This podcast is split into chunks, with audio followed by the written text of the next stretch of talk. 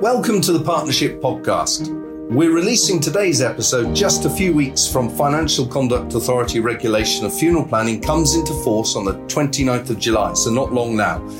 Most immediately, for those who intend to keep working with Golden Charter, that means having approved people and plan sellers go through a two hour training webinar and multiple choice exercise. We've been putting these on for six weeks ahead of the 29th, and details and a registration form are online at goldenchartertraining.co.uk.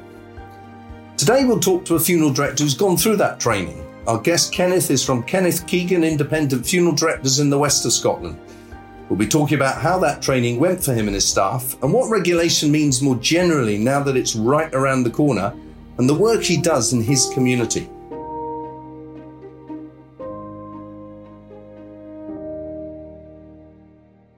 So, morning, Kenneth. How are you? I'm fine, thanks, Malcolm, and thanks very much for the, the invite to do the podcast this morning. Very much appreciated. Not at all. Really looking forward to this. And the fact that you're up there in Paisley, west of Glasgow, and I'm down here in Bournemouth, we're not going to let geography get in the way of a good podcast, all right? So, looking forward to this chat. Um, I'm just a bit envious of the sunshine coming through the window there. It's raining where we are, so yeah, look, you know it's always like the Mediterranean down here, all right? But uh, there we are. Firstly, congratulations. I understand you and five of your staff have already gone through a webinar, passed the test, and are ready to offer plans under FCA regulation. So, how was it for you? Yeah, it was fine. Um, I think with all things, uh, new, there's a sense of anticipation or anxiety. Uh, what's it going to entail? How much of a change is it going to be? Um, but actually going through the webinar and things, it seemed that, you know, 85, 90% of the things we discussed we're already doing. It's right. just the extra bits on the front and the back end of it and just making sure that we're prepared when the time comes. Um, but no, I felt it was quite a positive experience, yeah.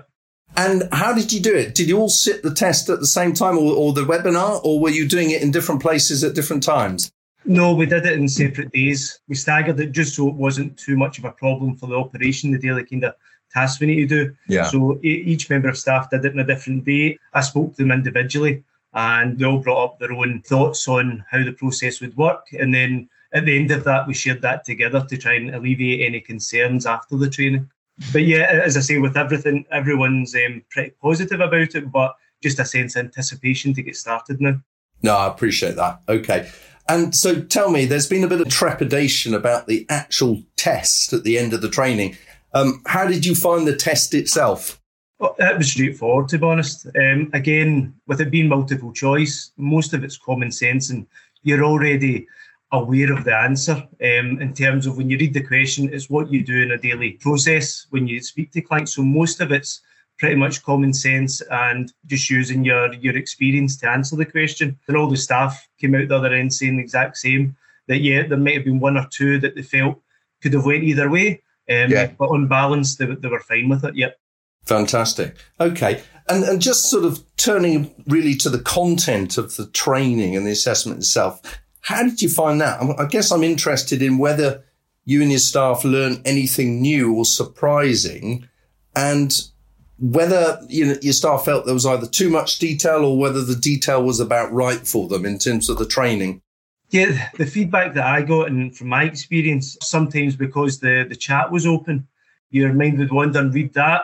But no, I, I felt it was it was good to be able to do it and do it with other funeral directors because there might have been things I wasn't necessarily thinking as the training was going on, and they yeah. were able to capture that uh, and bring it up. So, seeing the questions, there were things there that you thought, yeah, that's maybe an angle that I didn't think about.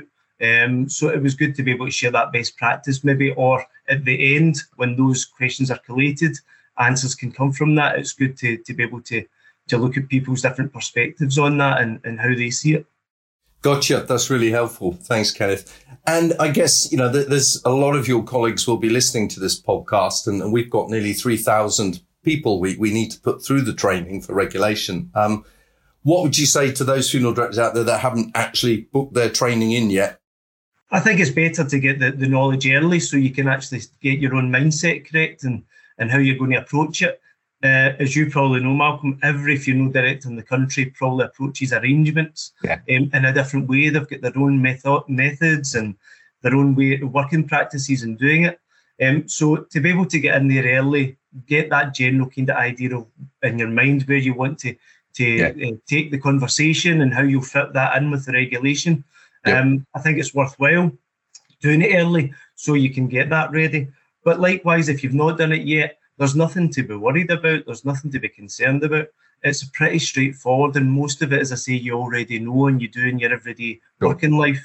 It's just really getting those extra bits of regulation into your mind and your thoughts about how you're going to approach those, and the process that you you need to uh, change and adapt to make sure that you tick those boxes that you're doing it correctly, not just for yourself and ticking a box, but from the client's journey as well, making sure that they're secure in the knowledge of you're selling the plan or you're offering the services correctly. Gotcha. Thank you. Excellent. Um, now, just standing back a bit and looking more broadly at what's happening to the market. So, particularly regulation, FCA regulation funeral plans. How are you feeling about that as, as a sort of business owner as well as a funeral director? Do you feel prepared? Is it something you welcome? But very much it's welcomed. Uh, I think most people would agree with that, and it's probably overdue. On that same note, though, there is a slight fatigue I feel within the funeral profession yeah. of uh, the last, you know, coming out the back of COVID, during the, the back of COVID, going through the CMA yeah. uh, introduction, uh, doing the, in Scotland particularly, we've had the licensing hanging over us for the yes, last maybe six, seven years or so. Yeah. So all these things are starting to build up and coming to, to an end, and it's just really keeping positive, uh, having an energy about trying to adapt and take uh, an approach to it, and not feeling overwhelmed. Um, as I mm. say, majority of people, and although we all do things slightly different, majority of the things we're already doing. Um, it's just really putting it into practice or showing what we're already doing that fits the criteria that's put in front of us. Um, but I don't think anyone's got anything really to worry about. Along with that, though, it's just keeping the staff positive about it all as well. It's, yes. it's, easy for me to put my hat on and say, no, I'm, I'm going to look after myself and be positive. Yeah. It's yeah. just keeping the morale up with the staff as well, because it can be overwhelming for them. I mean, they're dealing with clients every day and the demands that clients have now with funerals as well. You know, there's been a lot yeah. of change in the last three or four years with webcast, uh, things that yes. COVID's have came in and visual tributes, things of this nature. Having to do all that and also keep an eye on all the regulation side of things and the changes.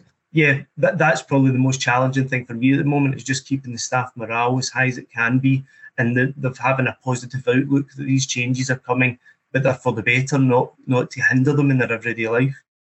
Right, that's a really helpful insight. Thanks, Kenneth. And so, so let's stand back. Let's let's learn a little bit more about your business then, particularly its past as as well as where you see its future.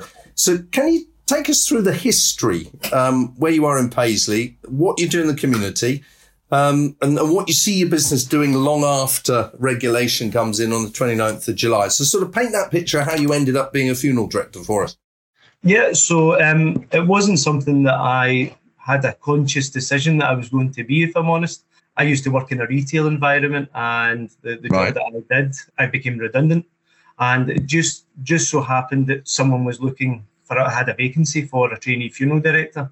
I had a conversation with them and I thought, no, that, that kind of fits my nature, I think, and how I see life. So, yeah, I went for the job and I was fortunate enough to get it. I found in a short space of time I really enjoyed, which sounds strange. Um, yeah. When you tell people you enjoy the, the job of being a funeral director, but it's, it's the rewarding side of things. You yeah. know, being able to take a client through from a difficult, extremely difficult uh, situation in their life at times to the other mm-hmm. side, and them taking the time out of that grief to show you their appreciation, it really that gives you a sense of uh, achievement. I worked my way up with the national brand of funeral directors, um, it got to the point where I just felt our ethoses were slightly different. So. I decided, you know what, it's time if I can do it, is put my money where my mouth is. If I really feel strongly about the client's journey and how I see that should be done, I need to branch out and actually put that into practice. Just shy of eight years now, in August 2014, uh, we opened Kenneth Keegan Independent Funeral Directors. And uh, yeah, we've never looked back. I've got colleagues that I worked with before who have said, What's it like working for yourself? Yeah. And I said, listen, it's a totally different stress, mm. but uh, the fact that you've got the autonomy to, to structure things and and make it how you the best practice that you think you can offer for a client. That that in itself adds an, another level of the reward. And yet we've, we've, we've built up a good reputation in Paisley and wider Renfrewshire where we trade. And just just talking about that reputation, then tell, tell me a little bit more what what you do in the community and how you kind of build on that reputation of yours, because I know that's important to you. Yeah, well, we, have got a challenge where we've got a lot of competition in our area. Um, yeah. We are one of the largest towns in Scotland, um, but at the same time, there is a lot of other independents and national brands uh, on our doorstep. Yeah, we, we did have a, a thought process on how we want to take the client through um, them coming in the door to after the funeral and the level of service we wanted to provide. What was going to be difficult was breaking down those hurdles of getting the clients in our door.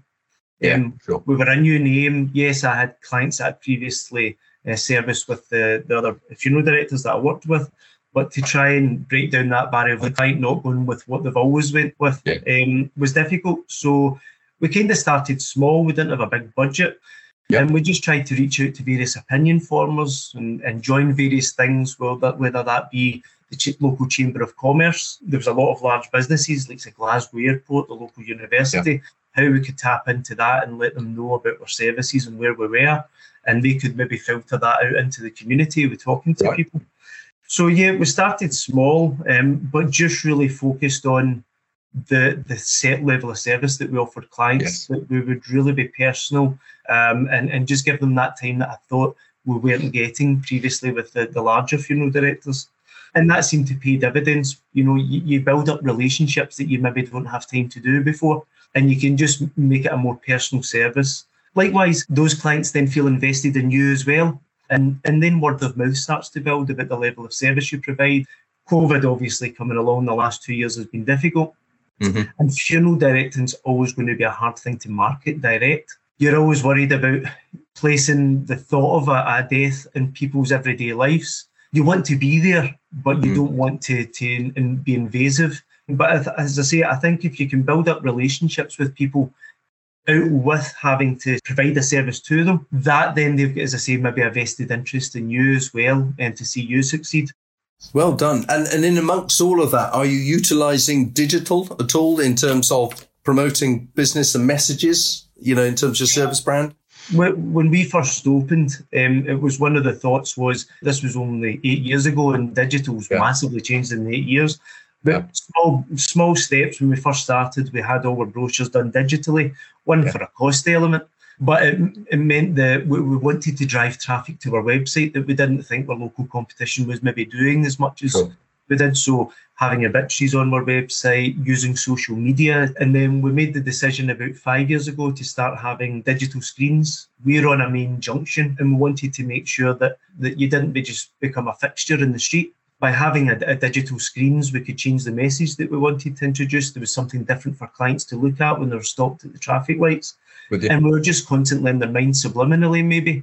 They'd seen we're building, they'd seen of course uh, the digital aspect of the business, whether it be through social media, whether it be through seeing a, an online obituary um, yeah. that not a lot of people were doing at that point, or whether seeing what we were offering outside.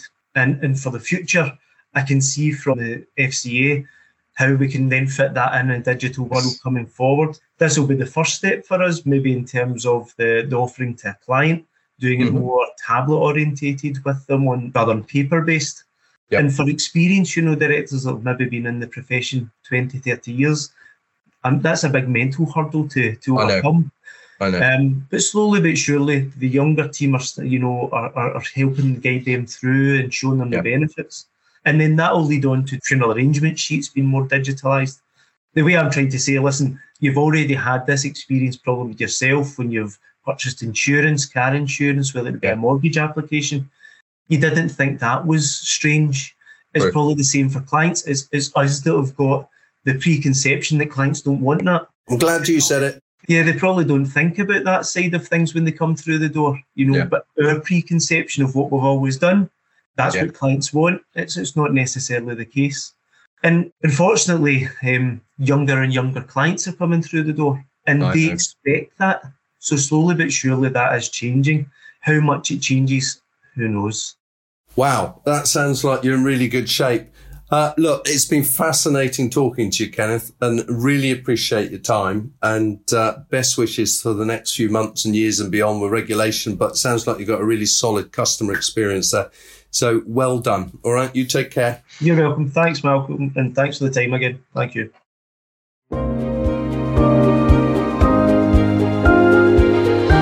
Thank you for listening to the Partnership Podcast. If you haven't signed up for a training webinar, you can visit goldenchartertraining.co.uk and register in seconds. And if you have any questions about the training or regulation, simply contact your Golden Charter business manager. And as always, you can also contact me if you want to contribute or suggest anything for the podcast at malcolm.flanders at goldencharter.co.uk. All of our previous episodes are available online at goldencharter.buzzsprout.com you can also find and subscribe to us on most podcast apps. Thanks again, and I'll talk to you next time on the Partnership Podcast.